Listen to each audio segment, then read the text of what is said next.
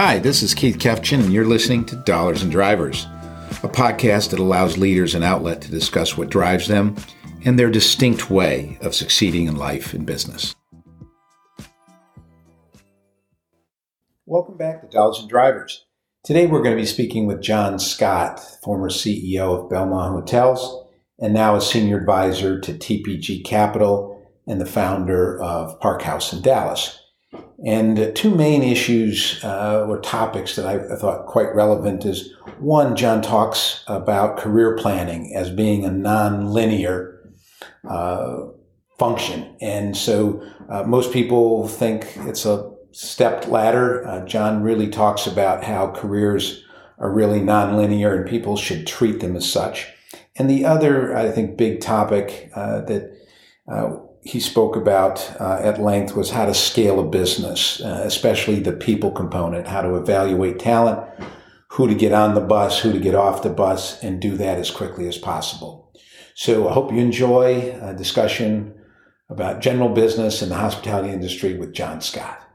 Yeah, things are good. I mean, it's uh, it's been a crazy year, as you can imagine. I know that you've been involved, I'm sure, in a number of investments that you know have needed serious attention. Uh, my clients are in the same bucket. I mean, they range from you know local restaurateur who's struggling to stay alive to the biggest chains in the hotel and casino business. So it's uh, been a wide variety of impact, to say the least.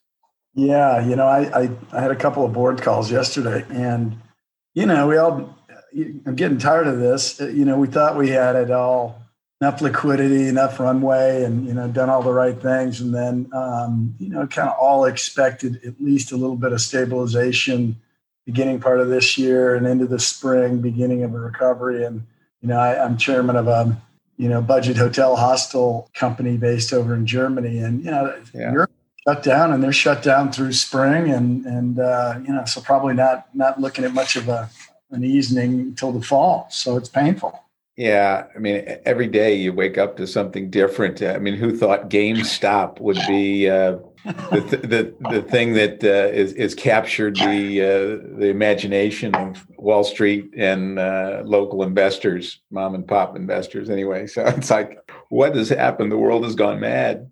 I think that's um, largely our kids, my son and uh, his age people, basically getting on the chat rooms and trading up a stock that you know every, everywhere you turn around, they're closing a GameStop store. So I'm not sure the business viability, but I think it's um, the business viability is crap. And so you, you have to believe that, yeah, I mean, there's no way GameStop's worth whether it's three hundred dollars uh, at the moment or or two dollars. You just it has certainly been interesting, but uh, again, I appreciate you doing this. It's been the boutique hotel players that have gotten uh, out of the box with us, but it'll be interesting to get your perspective as maybe a broader investor than uh, even just the hotel space. So uh, again, we'll dive in, and so maybe we can start there by just talking about you know what have been those personal and professional motivations, the things that you believe have have lended to your success and your rise in the corporate world. Yeah, well, when I talk to uh, young people are going through this process themselves right now, and I don't envy them. It's a challenging time. Um, sure I, I, kind of, you know, you look back on your career and you think it was planned and you think it's linear and you started at one spot and you think you're going to the other spot. And, and you look back and you go, there's a line through there, but it wasn't linear.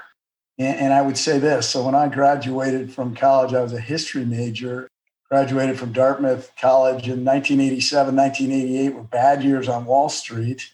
You know my my peers were going to con- trying to go to consulting or investment banking and and I thought I was going to be an investment banker and things didn't work out that way in a really difficult year in Wall Street with you know 1987 was like sure. yeah. ones. and so um, you know humbling experience but but as I look back on it you know it's kind of it took me down a different path and I ended up going back out to San Francisco and you know talking with a bunch of people who told me, "Listen, you, graduate from college, it's time to take a risk." Japan was going to take over the world back then, you know, in, in the 80s, and I joined a group that was called Inter Pacific. Founder was really, the, the backer behind it was Chuck Feeney, the original founder of Duty Free Shoppers. I went to uh, school with his daughter, so I, okay. I, know, I know Chuck and Juliet quite well. Yeah, really interesting man. Wore polyester, flew uh, uh, economy, and uh, was one of the biggest charitable givers uh, ever. Yeah. Um, and uh, you know he he um, he was uh, developing resorts in Asia that were really uh, all inclusive. You know, water parks, you know, very similar to the Club Meds, but really targeted at the Japanese with an American spin. They were called Pacific Islands Club. You know, I went to Saipan. None of my friends had ever heard of the island of Saipan in the mid Pacific, Micronesia. I was a management trainee making uh, less than any of my classmates coming out of Dartmouth I was their first management trainee, making my way from housekeeping to uh, accounting to front desk. I was a club mate for a while, which is you know basically you're teaching sports to all the, the guests. You know, it's it's kind of the you know fate, I guess, takes you in a different direction. I got my operating experience early on. I took a risk and went to an area that was booming, but um, you know didn't have a lot of people like myself they moved me faster than they should have moved me than I ever would have been moved, whether I'd gone to investment banking or if I'd gone into a hotel company in the US. I went from assistant management trainee to assistant food and beverage director to general manager for a golf course and country club, and it was supposed to be a hotel uh, in Bali, um, back as hotel manager to Saipan, and then back to business school. So that's all by way of saying they moved me faster than I, I, I, should have been moved. I certainly wasn't qualified for most of those positions. I, I certainly worked hard and learned them. And ultimately, I got a great experience, uh, you know, with hands-on operation early in my career. And that's hard to do, as you know, the kids graduating from a Cornell or hotel schools later on, they kind of come out thinking that they're going to run something. I came out the heck I was going to do and went in and got my, you know, deep operating experience early on that that I reference back to, you know, time and time again, even though, you know, I, I, was certainly closer to operations then than I than I was later in my career. So it was taking that path least expected. I'd say. You know, I don't even know if I, I knew that about you. And here here I thought we were uh, good friends because uh, I've always thought of you as a finance kind of deal guy, and I think most people would know you or think of you that way. So it's interesting that uh, you were steeped in operations early on. I mean, do you chalk that up to just dumb luck or is it just happened to you or uh, you know how did you get on this this path i mean you you, you said obviously the, the markets dictated some of that but well I, th- that path i thought was going to be a year and i was going to come back you get out there and you know the general manager was a, a new zealand guy you know my resume dartmouth history major uh, it really didn't make much difference when you know the general manager looked at my he was from new zealand and looked at my yeah. resume all the way down to the bottom, and he sees Dartmouth rugby, uh, and he goes, "Mate, you're a rugby player? Did you know my Did you know my uh, my captain for the Ponsonby rugby team, Guy Smith?" And I said, "Yeah, he was our player coach." And he goes, "You're hired." Um, wow. Uh, you know, again, it's these you know these these odd moments where you know who knows what you, you had on a resume, who knows what you had in an interview you got to be willing to take a little bit of a risk. There was also this view that, you know, Japan, I'm going to go out there and learn Japanese.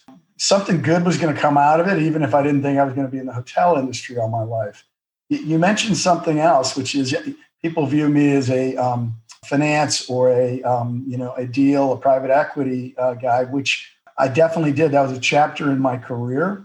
So if, again, as you look at the zigzag, you know, I did operations, went back to business school, swore I was never going to do operations again, worked for the Walt Disney Company, Disney Development, Disney Vacation Club, did two years of that, and then went to work for a private equity group, Maritz Wolff, that was early in the 90s. We were acquiring luxury hotels. So I, I was a better investor in, in uh, the hospitality world, having been steeped early on in operations.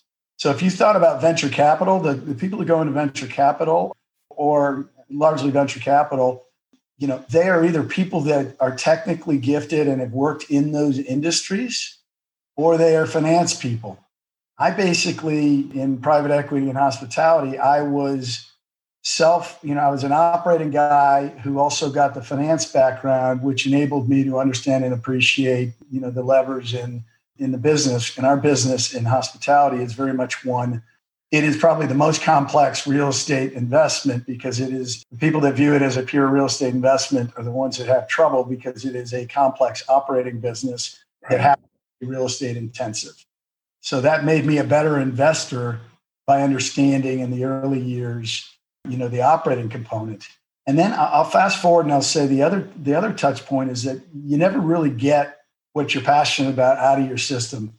Um, you know, we were very successful at, at Maritz Wolff. We bought, you know, six Four Seasons, six Rosewood, six Fairmonts, a couple of Ritz Carltons and Park Hyatts.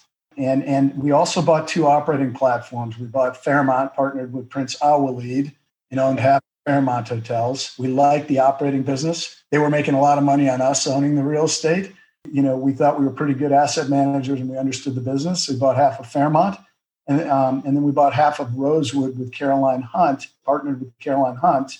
And so we had an operating platform and we had a portfolio of real estate and we had capital, capital dedicated to buying real estate when it was time right to buy and managing real estate when it was better to manage and not buy. Um, after about five years of owning Rosewood, they asked me to run that business.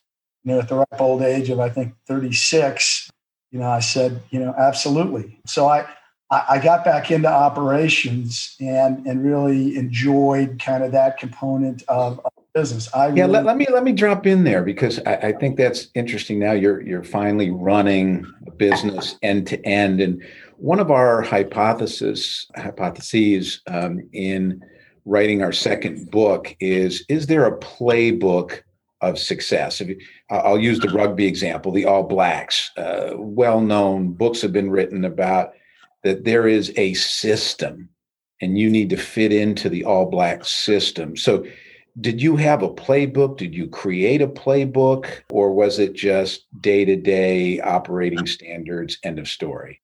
I think there is a playbook. I had definitely had a playbook, and I applied that playbook at Rosewood. I applied that playbook at uh, Belmond Orient Express hotels. I can't tell you that I had that playbook going in. You know, I was a you know fairly young, so I, I'd say you know, a couple of pillars of it. One is you get in, and if you immediately apply your playbook, and that playbook, that playbook needs to be modified and needs to be developed. So your first hundred days or so is really one about identifying and refining your thoughts about you know what the strategy should be so it's a lot of getting to the properties talking to people getting to know your team and getting to know your customers and getting to know your business. You hear that time and time again, but if you jump in and you think you know it, you think you've got it refined and figured out, I think that's a that's a fatal flaw of people that come in and just say, "Hey, I've got this. I've done this before." So get right. in there.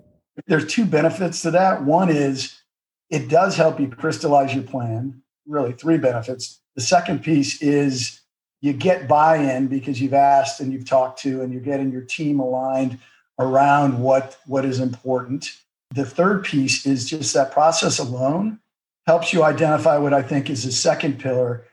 You know, who is a who's a superstar, who's somebody you can develop, and then who are those people that either aren't buying into your vision or aren't don't have the skill set to be successful in what you're trying to create.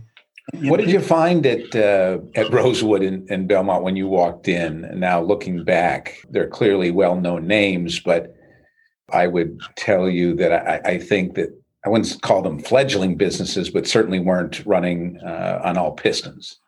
No, no, and I, I think that's right. The, look, I can take them separately. You know, you got into Ro- Rose was a great name. You know, probably had more name recognition than than scope or scale that you know Caroline Hunt had founded um, with some of the top hotels around, but it really really hadn't gone anywhere and done anything. You know, and the team was more of a a general manager. It was more of a pure hotel operating team, and it wasn't a how do we scale this business and build a platform. So right. we had we had to invest in some some players, some people. Um, we had to invest in development. You know, so I had to do that at both places. You have to get in there and figure out who are the people to keep and who are the people that you need to you need to let go. What was the book? Good to Great. Probably the first book I read when I stepped in as CEO. You know, there's, there's the phrase, you know, who's going to be on your bus? Mm-hmm. and quickly got to get to that. And, and that's one of the most critical success drivers in, in these businesses, which is figuring out who who's going to be your kitchen counsel and the people that are you know really going to help you drive this business that you can trust and you buy into and those people that are actually either not capable or actually working against you um, who resent the fact that you come in and you got to make those decisions really quickly and i'd say my i did and you know, had a little bit of a reputation coming in and you know um, cleaning house that's critical the other side of it is, I'd say my biggest mistakes in both of those instances was not making more change quicker uh, in terms of the people. Interesting. You know, you, you're you're you're kind of looking at this and going, Jesus, I'm you know, if, if I get rid of my COO and my CFO and my head of marketing, you know, and I've got to find people and I'm running without them, you're actually doing the work yourself until you can find somebody who can who can do those because hiring is critical. But the reality is, um, the faster you move on those, if, if you leave, you know, those hard decisions till too late, you actually end up undermining your strategy and your ability to execute. So that that is one of the most powerful things: getting the right team and getting the right culture going. I know you hear about that all day long, but when I, I'll tell you this, when I went back to business school, I went to Harvard Business School, and everybody wanted to take the finance classes and all the hard classes, and everybody slept through the you know, kind of the uh, culture and HR and those classes. Yeah, all the org stuff. All the soft stuff. Mm-hmm. I will tell you, the soft stuff is as important or more important than anything else you can do because the the, the reality is if you get that stuff wrong, um, you will fail every time. As such a young CEO, who were you going to for advice? You know, who were you bouncing these kinds of tough decisions on? I mean, how, how did you seek counsel? You know, it's, it's lonely being a CEO. You've got your team, but you can't always kind of engage with your team. So I, I would say I was fortunate, you know, kind of that I had a external group of, uh, of mentors, and then I had a pretty thoughtful board. And so I'd say that that external group comes from the people that you collect over your career. And I've told this to young people as well it's you may not be in a place forever, but make sure you collect those people that were meaningful to you and you got to nurture those relationships over the years. So, for example, you know, I had a guy from uh, uh, my Pacific Islands Club day, Ron Chandler, who was a Cornell guy, and you know, he he was one of the original kind of uh, you know hotel gurus back in the day. Ron Ron was a just a sage, seasoned, pure hotel guy that I could go to. I had, you know, great partners on my board. My partner Flip Maritz uh, from, you know, Maritz Wolff, uh, and my partner, uh, you know, he was on the board, and I had um, partner Bill Oberndorf from SPO Partners that you know were the largest investor in Maritz Wolff. You know, private board functions in a different way that a public board does. You know, these are people I could pick up the phone with and ask questions related to strategy, test things out in an environment that was messy. So you could have messy conversations with these people as opposed to a formal board where you've got to be buttoned up. And you could have a conversation and test ideas.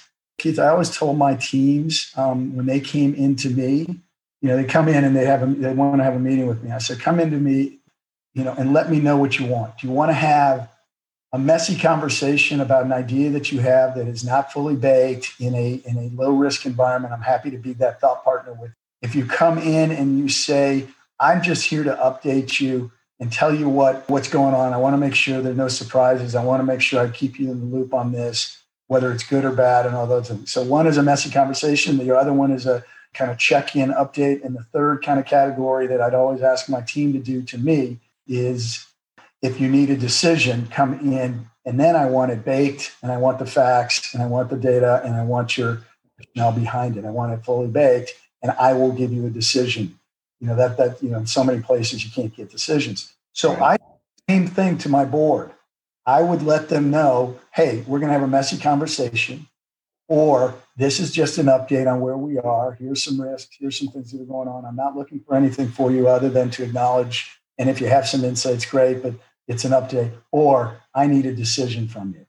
And so that's how I would use those people, whether it's a board, whether it's people that you, you know, you've worked with over your career, um, you know, be explicit about what you want from them and be open to having what I call messy conversations with great thought partners. Great idea. Can you talk about adaptability, flexibility? It sounds like you had to weave. You, you talked about tic tac toeing around your career, but your ability to adapt and have flexibility important, not important? Yeah, wow. Um, you know, very important. I might phrase it a different way. Um, it's similar. Curiosity, people that I've seen and good CEOs are, are constantly curious. They may have a strategy and a vision and a deep understanding of the business, and they may have a playbook, but they're curious. And here's how I would describe that. So when I was running Rosewood, I'm running Belmond, I would look to the outside for inspiration as much as I would look on the inside for inspiration. So if you were thinking, so at Rosewood, it used to be that when I was there, and this is in the you know early 2000s, hotel design, you'd look and you'd go stay in a, in a hotel room and you'd come home and you'd want to have the bathroom just like it was at the mansion on Turtle Creek. You would want to have the amenities that were just like what was in the, you know, the Carlyle. You'd want to have sure. the bedding that was just like you had in the hotel. But as as the world, you know, and the affluent caught up and got ahead, they actually had nicer technology in their in their homes. They had better, you know, finish a bigger, you know, bathrooms and bedrooms. And so you have to look and be curious at what's happening on the outside. And I'd say for reference points, it was companies like you know, LVMH with their brands. It was companies like in the budget sector that were doing really interesting hospitality sector that were probably more innovative on operations than the luxury segment. It used to be really hard to get Four Seasons to change their labor standards of anything. As an owner, it used to drive me crazy. I mean, I hear you. I was at the Waldorf. I started my career there to change anything. I mean, once we did a renovation, we found real marble under like five uh, sheets of wallpaper and then fake marble foam foam marble on the last one and you're going what is going on but uh, change was very very difficult and i could imagine in a place like rosewood in belmond even maybe more so very difficult yeah. to change i'd say the curiosity and, and you try and embed that and whether that curiosity translates into innovation and or creativity and adaptability and moving. It, it's all kind of what part of what I would say some DNA that that makes great companies. They're, they're constantly looking to change and recreate.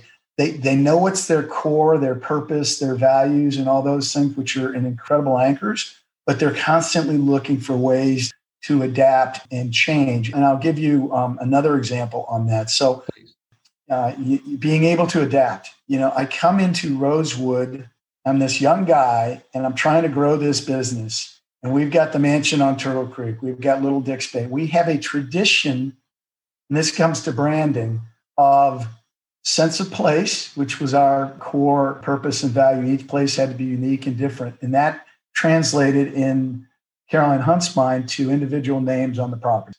Great, because you go to the mansion and it is the mansion. You go to the Carlyle, it's the Carlyle. The problem that I was finding is that people couldn't connect the dots. If you're creating a brand and a business and you want to make it easy for your guests to go from one property to the next, Four Seasons, Ritz Carlton creates this ability for people to say, ah, it's it's a Four Seasons. I know what it's going to be. And then each property can be somewhat unique. And that's how we differentiated from Four Seasons. And the property were more homogeneous but you need a brand umbrella that enables you to link. So I looked to the outside. You looked at companies like LVMH and you know they had portfolios of brands. You looked at leading hotels, it was a collection. I had a strong belief that we needed to be more brand forward. We needed to be a hard brand, Rosewood. That didn't mean you got rid of the mansion name. It meant that Rosewood would help celebrate the mansion name. Rosewood Mansion on Turtle Creek, Rosewood Little Dix Bay. And part of this was self serving. One, it helps your guests find the next property and the next property. The other piece that was self serving is that it made the management agreements and the brand stronger because those hotels were stronger than the Rosewood brand. So when I went out to a new developer and said, We're going to make your property Rosewood Mayakoba, that was powerful and it made that it made that sale easier than having to come up with a name that the owner actually owned and Rosewood didn't own. That was a complete pivot in strategy. It was probably the the unlocking move at Rosewood, and it was a move that I, you know, as I said, I had a playbook. That is um, another pillar of my playbook that I took with me to Orient Express when we branded the, those properties, that collection of 46 hotels, Belmond, and then each of those properties would tie in, you know, Cipriani doesn't need a, a collection, you know, a, an umbrella brand, but we needed a way for people to understand that these all link together. And Orient Express Train wasn't it wasn't a brand we owned and wasn't a good connector of diverse set of portfolio. Yeah, I, I, I bet you. I, I, think the marketplace perceived that as uh, a risky move. I, I suspect. Um, yes. I, am sure you had a lot of arrows being slinged at you. But uh, do you think like the LVMH acquisition was was that inevitable, or was that just again circumstantial? No, I think it was inevitable. You and I talked about Orient Express before I even took this job. You yep where you were advising them on you know leadership transition and I, I, think we all looked from the outside at what jim sherwood had created with this collected over the years uh, with envy because these were great properties but also with desire to figure out how to make that all work better in a public vehicle a collection of trophy assets jewels that are hugely capital intensive that are worth more than the EBITDA creation that they have that need huge capital infusions that might be disrupted to EBITDA. You hear where I'm going with this. Yeah. That is a platform to have in a public vehicle that that probably had, you know, too much debt. Um, you know, so uh, it had too diverse a portfolio that needed to be culled and fixed. It had properties that you needed to close and reinvest and redevelop. You had properties you needed to get rid of all that's very difficult to do in a public vehicle.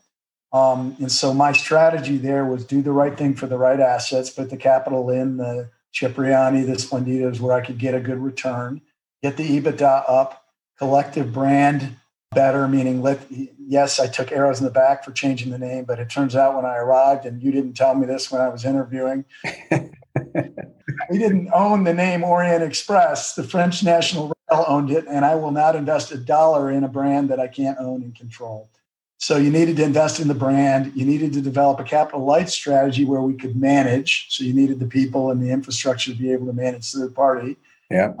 Needed to sell some assets, get it to a good place, and then you need somebody who is willing to pay you way more than um, the market will recognize its worth. I, have made my life in Rosewood and in Belmond Orient Express extracting, well, enhancing the intangible value of a luxury good. And that's what Rosewood was. That's what the assets were. That's what the Carlyle was, the mansion was. You and I both know in the luxury hospitality space, it's not what it does EBITDA. EBITDA is important, but it is what you do with that asset and how you nurture that asset and how people perceive that asset that is going to result in the what I would call as a trophy sale. So, you know, your your question on Orient Express, I tried to shepherd it to that place. They weren't ready to do that, meaning to take that next step. When I was there, we parted ways because we disagreed on that. And then ultimately, LVMH was part was the winner in a process of a lot of people that were interested in the real estate, they were interested in the brand, and they were interested in what that could be moving forward. With all of your experiences, you know this again bringing it full circle to the tic tac toeing of your career.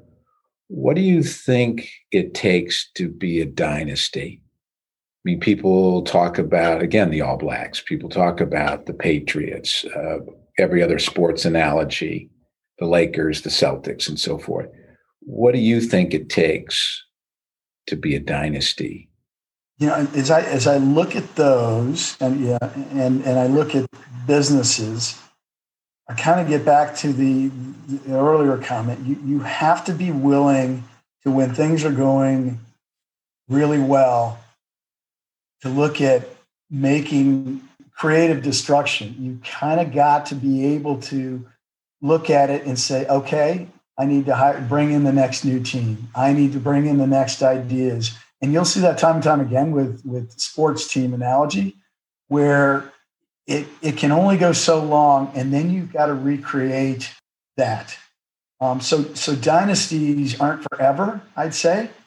Dynasties run their course, and those people that are able to survive and become dynasties again are the ones that are willing to do creative destruction, to rebuild that team, to to think differently about how we are doing the business. You know, if you if you thought about the companies like Four Seasons as a dynasty, how do they do that? How do they recreate themselves?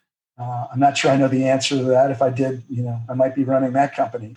But but dynasties run their course, have to be humble enough to realize humble. That's the other piece. Humble mm-hmm. enough to realize that you know that runs for only so long and then you have to be constantly looking to the outside and for creative destruction to be able to figure out how you stay relevant as a business moving forward. So that that would be my response. Last question more for fun. Uh, your favorite hotel your favorite trip? Wow you know when I, when I ran those companies people always ask me that and it's like you asking who your favorite child is. exactly. And so I, I, would always describe it this way I liked the more undiscovered properties. So I, will describe it this way. So if you thought about Belmond and you thought, okay, you know, it's got to be the Cipriani or it's got to be the Splendido, both in Italy, both iconic properties. And I actually um, loved the Inn at Perry Cabin in St. Michael's. Nobody had even heard about that, but it was this great experience. I loved, uh, you know, in Rosewood, you know, people always talked about Las Ventanas. I loved Little Dix Bay, quirky, old. It felt like I was in the know going to those properties as opposed to I was going to the iconic property that everybody knew. You know, the Hotel Caruso in Iguazu Falls in Brazil every everybody would tell you it's got to be the Copacabana Palace in Rio, and I love this hotel that was up in Iguazu Falls, which is one of the wonders of the world. I like those properties that were a little more off the radar, that were steeped in history, that were unique. And I come back and people go, well, where'd you go? And I describe this place and they go, I've never heard of it. I, would never heard of it. Perfect, right? from, from, an experience perspective, I will say that um, I love the trains because they're unique and different.